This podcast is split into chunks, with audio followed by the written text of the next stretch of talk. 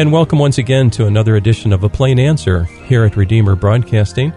I'm Dan Elmendorf. Joining me on the Skype line today is Dr. Tedd Tripp. He is author of Shepherding a Child's Heart. Uh, Tedd, it's great to have you with us today. Thank you, Dan. I'm, I'm looking forward to the chance uh, for us to chat with each other. You know, uh, it was a while ago, Debbie and myself uh, read your book. Uh, we read short excerpts each night on the Covenant Home of Select Books, and yours is one of the finest books we've we've worked through. And uh, we just want to thank you very much for that fine book that uh, you put out a number of years ago, I believe. Well, thank you, Dan. I appreciate your encouragement with that. Uh, we've been very overwhelmed with the response to Shepherding a Child's Heart. We never anticipated that it would uh, catch on as it has. And uh, in some ways, it's shaped uh, the ministry we've had in the last 20 years, but we're very thankful for the way it's been received and, and for the opportunities we've had to teach uh, all over the world about shepherding children.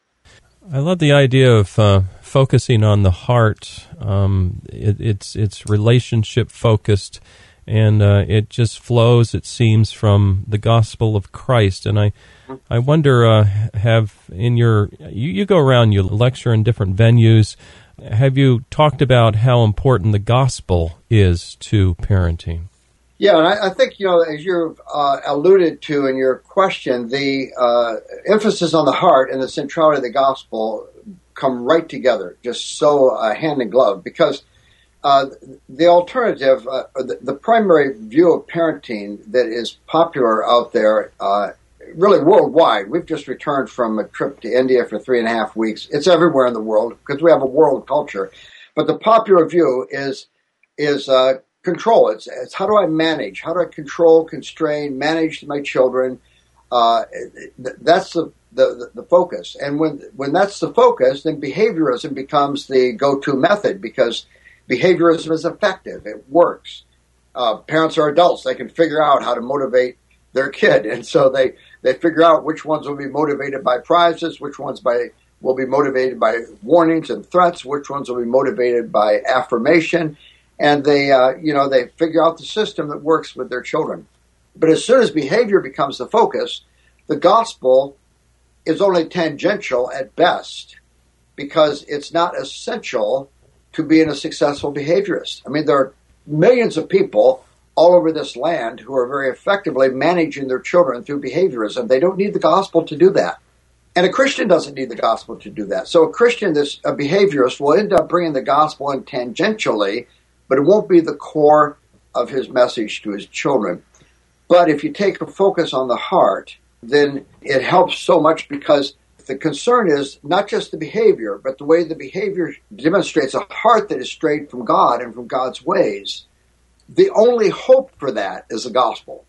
So it, it really uh, uh, fits so beautifully, both the gospel in terms of the forgiveness I need for the ways that I sin because I'm part of a fallen race, but also the gospel as motivation, the gospel as empowerment for me to do the things God's calling me to do.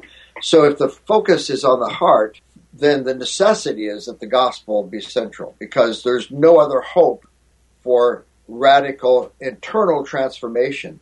So I, I think that uh, uh, really thinking about the heart brings you immediately into the necessity of the gospel and the, and the, the, the encouragement for our children that there's power and grace in Christ to be able to be children who obey, to be able to be children who have a soft answer who turns away wrath, mm. to be able, able to be children who can forgive those who repeatedly sin against them, who can love others more than they love themselves. I mean, all those things are are gospel empowered and gospel enabled. So I think the uh, the centrality of the gospel just cannot be overemphasized in parenting, but you never get there as a behaviorist. Mm.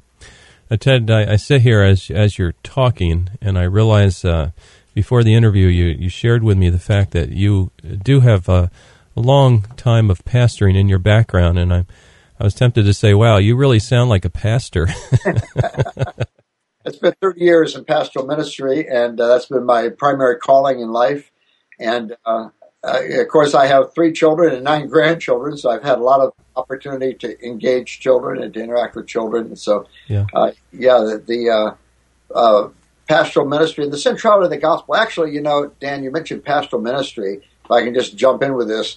Uh, in the, the church that I served, I think there were three themes that really focused all of our ministry in the church. One was the centrality of the heart. The problem is the problem with sin is always the sin that is under the sin. Uh, you know, I say things that are unkind to my wife. I'm impatient, unkind to her, or I, I'm angry with my children. But and all those things are wrong. But what's the sin that is under the sin? You know, the, the love of self, the pride, the self righteousness, the the uh, the the lack of a peacemaking heart, and so forth. So it, the, the, centrality of the heart was one of the focal points in uh, in the ministry that I had for 30 years in the church. And then, uh, you know, the the opposite of those idols of the heart are is is enthroning Christ. It's delighting in Christ. It's it's the it's the sweetness of Christ and the beauty of Christ and the beauty of Christ's ways. And of course, then the third element for us in the church was always the centrality of the gospel. Mm. The fact that the, it's the grace and power and enablement of the gospel that strengthens us, that not only forgives us for our sins, but is the source of power and, and uh, enablement to do the things that God's called me to do. Mm.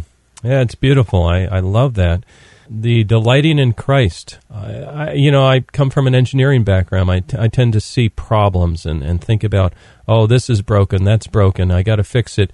And uh, for those of us who are of that bent, um, uh, maybe it's more of a challenge to delight in Christ and, and look to His beauty and, and say, you know what, maybe everything all around me is breaking, but but He's there. That's right. That's right. Well, the interesting thing too, you can think about it this way too, Dan. That uh, you know, for example, if I'm teaching a a child, a little child, the necessity of obedience to mom and dad, I can approach that from a power standpoint. I can say, look, I'm your dad. I put a roof over your head. I buy every morsel of food you put in your mouth and every stitch of clothes you wear in your back. And as long as you live in my house, you're going to do what I say. Now, that very authoritarian approach, in my opinion, really plants seeds of rebellion mm-hmm. because I've set up a head to head conflict here. You know, I'm the one with the power. I'm the one with the gifts to give. You live in my house, you do it my way. Mm-hmm. That doesn't invite submission. That actually invites rebellion. Mm-hmm. But if I if I present that truth, the necessity of obedience, and try to, I, I think of it as making a gourmet presentation of that truth to my child. I want to make that truth beautiful, uh, as beautiful as it truly is. So I want to remind him there's a God in heaven who's good He's given you a mom and dad, a mom and dad who love you, mom and dad with maturity, wisdom, life experience, who are committed to you. He's put you in a family. And and God says that you should obey mommy and daddy. And as you obey mommy and daddy, it will go well with you and you will enjoy long life these marvelous blessings. Because, see, what I want to persuade this child of is the beauty and rightness of what God has called us to do and and then I can remind him, you know, even when I see him struggling with with the necessity of obeying. I heard one of my sons doing this one day with his son. It was so beautiful. He said, "It's hard to obey Daddy, isn't it, Benjamin?" Yes. you know who can help you obey? Jesus. That's right. Jesus can help you obey. And let's pray that Jesus will help you to be obedient because it's not easy to obey. Daddy understands that. Mm. But I want to pray for you and pray that Jesus will help you. I mean, in a sense, you're bringing the beauty of Christ to a little child. The fact that there's this Savior who is gracious and kind and, and is, is willing, able Savior to help us in our time of need. And it's a marvelous truth and it's beautiful truth. And, and so I think that one of the things that we don't do enough of in child rearing is persuade our children of the beauty and goodness and rightness of God's ways. Amen. Because see, what I want my child to do is not just be afraid of dad and dad's wrath. I want him to desire the the more beautiful picture of living in in a relationship with God where he's obeying God and doing what God calls him to do and knowing that that sweetness of relationship with God and and being empowered by God to obey and do what he's called God's called him to. That that's so beautiful and it's so compelling and that's the message we need to be bringing to our kids. Amen.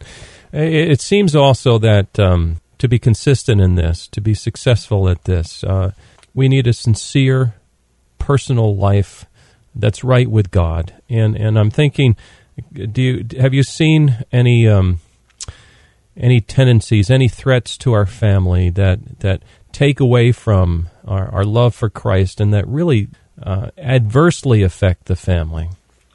Yeah, I, I think you know of, uh, the passage in uh, in John uh, chapter two. Uh, love not the world, neither the things that are in the world, because if anyone loves the world, the love of the Father is not in him. And that I and you know all the things that are in the world, the lust of the flesh, the lust of the eyes, the pride of life, you know, are are, are from the world, you know, and and and and the world and all of its treasures pass away but he that does the will of God abides forever. There's that beautiful picture of, of loving God rather than loving the world. But, but, but one of the points John is making is that the world is always out there beckoning us. The world is always out there offering us joy. And it says you will find joy if you have a 3,500 square foot home. You'll find joy if you have a 700 level BMW. You'll find joy if you have the people in your world uh, love you and care for you. You know, and and, and you'll find, uh, you know, I mean, men are tempted. You know, at work they're sitting on the computer all day. There's going to be joy in just a little dalliance here with this uh, website with naughty, naughty pictures on it. You know, there's a there's always that quest for joy in something other than God, in loving the world and the things that are in the world, the lust of the flesh, the lust of the eyes, the pride of life. Uh, you'll have joy if you're successful and you have a great position. So I think that all those things are out there attacking uh, Christians all the time. And they're attacking our children too. Mm. But we can't help our children wage that battle if we're not waging the battle too. Mm. Because you can't give away something you don't possess. you have to be full of love for God and delight in God and deeply persuaded the life that is truly life is not found in all that stuff of the world that the world offers and beckons us with. It's found in knowing God, in loving God, in in in fulfilling my calling as a person who's designed to live in this world in ways that makes the world a place where human beings can flourish because we're living in love and and graciousness toward one another. And I think that uh, that's got to be compelling to us mm. if it's going to be compelling to our children. Yes, indeed. Because so much of that is not just taught; it's caught. You know, you catch it. It's like catching a cold. You know, you catch it by being with somebody that has the that has that. You know, and for our children, that's so important that that mom and dad be reflecting uh, in very positive ways that love for God, and, and actually reflecting in positive ways the turning away from the world and what the world beckons. So it's not just negative. Oh, we don't want to be like those people, those wicked people. but we're saying to our children, we know life is not found there. Mm. And the life that is truly life is found in knowing God and loving God. Mm. And, and, and understanding our calling as people and living out that calling. Uh, that's where life, that's where true lasting joy is found. And I think uh, bringing that to our kids all the time. But yeah, the world's a dangerous place. One of the things that uh, I'm very concerned about, Dan, lately, and I talk about it quite a bit in my seminars. It's not in shepherding because shepherding was written 20 years ago.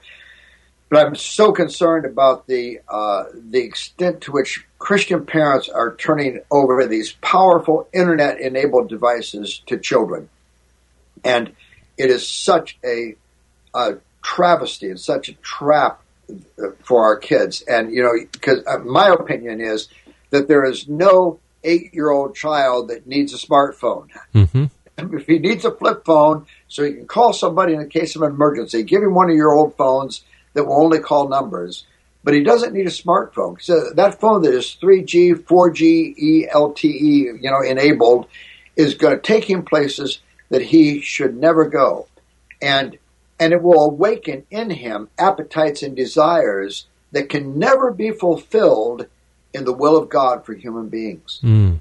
Because see, the problem is not just that our kids will taste these bad things and and and we hope conclude that that they're bad and want to turn away from them. The problem is that you know the kid that is the, the, the young boy that is sitting in front of pornography on his iPad, on his computer, on his phone, He's awakening appetites and desires that can never be fulfilled in God's will for human beings. Mm. They're brilliant, destructive desires. Mm-hmm. And Uh, a wife can never be that kind of object of lust that this woman is in pornography. Mm, well put. I mean, you try to make your wife into that, you will destroy her. Yes. If the desire you have for her is a pure desire, it's not the desire of a user. But see, there are no pure desires for women in pornography. I mean, they're all user desires. They're destructive desires. And I think that parents need to be so wise. And parents are giving stuff to their kids way too soon that their kids are not ready for. Another issue I think that's related is the whole gaming thing. I mean, gaming is so destructive. You know, Dan, I never do a seminar without having a parent come to me and say, I've got a 15 year old kid. He's addicted to video games. I don't know how to get him to stop. When I tell him he has to stop playing after he's been playing for hours, he gets hostile and angry with me. I don't know what to do. And I'll say to the parents, how did he afford a, a Wii or an Xbox? Those things are expensive. Oh, we bought it for him. And I want to say, why did you do that? why did you buy that for him? Because that that that game, I, I mean, in, in terms of cost benefits analysis, the cost of having that game is much greater than any minor benefit that might come to the child from hand-eye coordination or the entertainment value of the game. And there's no kid that ought to be playing Call of Duty. Those first-person shooter games are destructive. They're destructive of the whole psyche of a young man. And you know, it's interesting to me. All these mass shooters in the last number of years have all been gaming aficionados, hmm. and they they they've spent hundreds and hundreds of hours killing some people in a virtual world. And they go out into the real world and do the same thing. I was with a group of boys. We're in a van on a service project. Went by a little pond. Three men are out there in a rowboat. One kid in the back, he says, I've got a perfect sniper shot. Bang, bang, bang. I got them all. Oh. I said to you, you have played so many first person shooter games, you can't see guys in a rowboat fishing and wonder, I wonder if they're catching anything. What a nice day to be fishing. I wish I was in a rowboat. You see targets. Mm. I think this stuff is so destructive. And I, I urge parents, if you have little children, be very, very careful in how you meter that stuff out to them. They don't need all those devices. And be sure that you're seeing some signs of spiritual growth in them before you put that thing in their hands. Uh, if you've got kids, and, and for anyone that's hearing us today, and you've already gone down this route, you've already opened these doors. You obviously you can't take the phone back or or uh, you know get rid of the game because uh, the, the, the child will regard that as an act of hostility toward him. You're going to have to work with that and mm-hmm. talk to him and try to negotiate some way to bring it under control.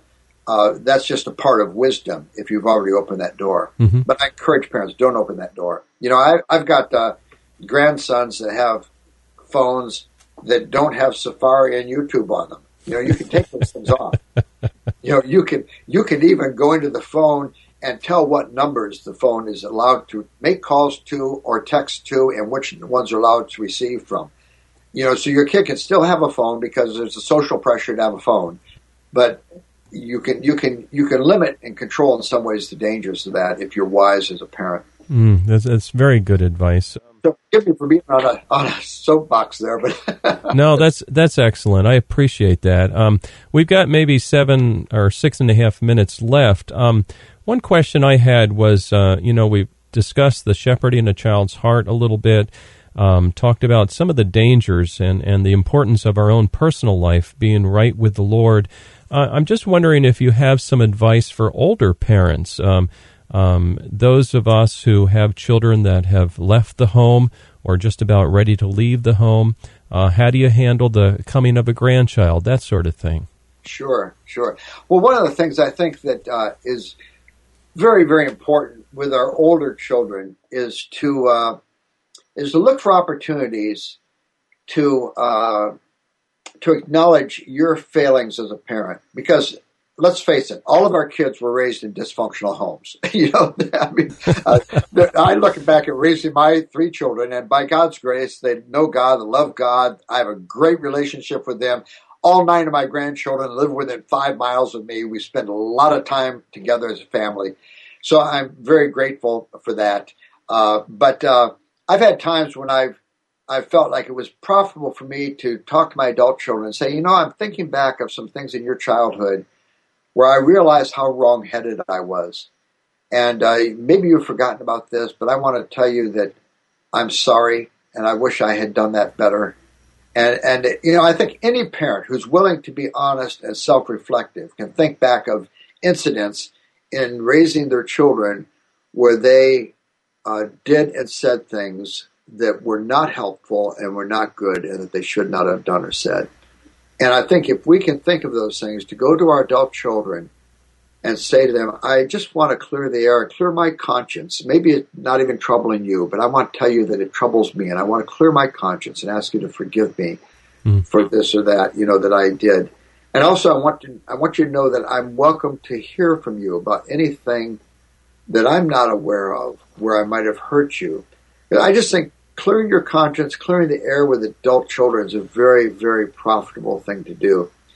I, I think with grandparenting, it's such a wonderful opportunity uh, to to have influence with our kids. I think we have to be very wise. Uh, one of the things we do with our grandchildren is is uh, we are always referencing the authority of their parents. So if I'm with my grandchildren, I had an experience not too long ago with my youngest grandson. We're at McDonald's, we're walking across the parking lot. I wanted to take his hand because he's a little guy. I didn't want him to dart out in front of a car. He pulled away from me because the older boys were not holding my hand. He didn't want to hold my hand either. And, and I said to him, calling him by name, I said, hey, you know, you, you need to obey grandpa. Your father would want for you to obey me. And grandpa thinks that it's wise for me to hold your hand. And I reached down and I grabbed his hand. but I think I, am referencing his father's authority. It's not my authority. It's his father's authority. Because I'm not the, I'm not the parental authority figure in this child's life. Uh, when our grandchildren misbehave in our home, and we spend a lot of time with them, uh, we had all nine of them in our summer place during the summer. You know, I mean, there are times when children are children; they require correction. So I correct them. I never discipline them because I feel that discipline is their parents' responsibility. It's not my calling as a grandfather. I do correct them, and I'll say to them, uh, "You may not do that. You know, you're not being kind to your sister. You're you're being unkind. I want to use the language of the heart in the way I talk about it. You're you're serving yourself. You're not serving her."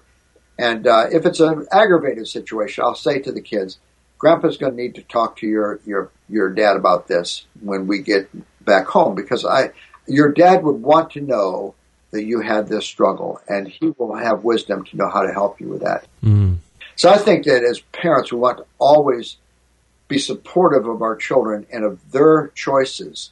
Uh, my my sons have made choices that are different than the choices I would have made. Like, for example, uh, we had a television in our house. We limited the use of it. We had a television when the kids were growing up. Both of my boys don't have a television at home.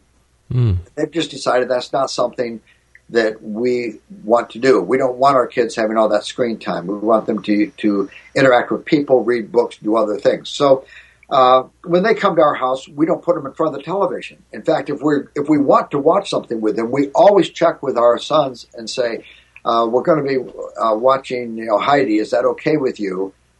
Because uh, and it, uh, because we don't want to do anything to undermine their authority. And I think it's so destructive when grandparents say, well, I know your dad wouldn't let you have this second bowl of ice cream, but you're at grandma's house now and you can have a second bowl if you want when you're at grandma's house. Well, that's destructive because that parent, grandparent is undermining the parent's authority in order to get brownie points with a grandchild. Mm, yes. I don't want that kind of a relationship with my grandchildren. I want them to have a relationship where they perceive that grandpa is very supportive of mom and dad. And grandpa will will seek to perceive mom and dad's values and mom and dad's concerns, and, and I will will will interact with my kids in ways that are consistent with what I perceive to be their concerns. So I think that's very, very important for us to do as grandparents, that we want to be supportive of our grandchildren's goals and objectives. Now, obviously, there are parents listening to us today who have children who are not Christians, where the grandparent may be trying to influence this child toward Christ, even though that parents don't do that. I'm all for that. Mm-hmm, sure. but I think yes. even then, you've got to be very careful about how you do it. You don't want to be saying to them, "Well, I know your daddy never goes to church, but when you're with grandma, you're going to go to church because that's the right thing to do." Well, that's that's not that's not what you want to do. No, no. I, I'm looking at our clock, and I realize we're uh, just about out of time today, Tedd. I'm wondering if if you can uh, share with the listener your uh, website sure. and possibly any book suggestions. Uh, um, for those who are raising children, maybe a little bit Sure. younger now, and, and some help for them. Sure, yeah, a couple of things, uh, Dan. One is uh, the website for Shepherd Press, the publisher of Shepherding Child's Heart, is just Shepherd Press, S H E P H E R D Press, all one word, dot com. And there's a wonderful new book that they've just produced by a man named Clint Archer, who's a South African. The book is called The Home Team. It's a great book about uh, using the analogy of sports. The family's a team. We're working together under the leadership of a coach, the dad, you know, and so forth. It's a very nice book. Uh, there's also the excellent book by Ginger Plowman, which is kind of shepherding a child's heart light. It's uh, uh, Don't Make Me Count to Three. It's a mother's view of heart-oriented uh, discipline and correction. Uh, Ginger also has produced an excellent uh, fold-out. It's also a, an iPhone app called Wise Words for Moms that identifies behaviors and heart-probing questions. And uh, so you can get beyond just saying stop doing that and give and really ask some good questions and and identify the biblical put-offs and put-ons. Uh, Instructing a Child's Heart's a book Margy and I wrote uh, together in response to literally thousands of conversations with young people.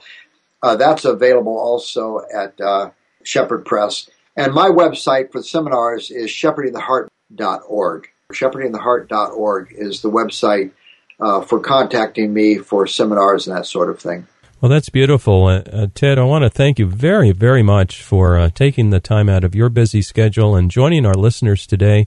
Uh, my guest today has been Dr. Tedd Tripp, uh, author of Shepherding a Child's Heart, also director of Shepherding the Heart. Tedd, thank you so much for joining us today.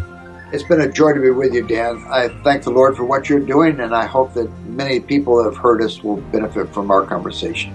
Well, I certainly trust they will, and we look to the Lord for that blessing. For Redeemer Broadcasting, I'm Dan Elmendorf. Quick reminder please join us next week at this same time for another edition of A Plain Answer.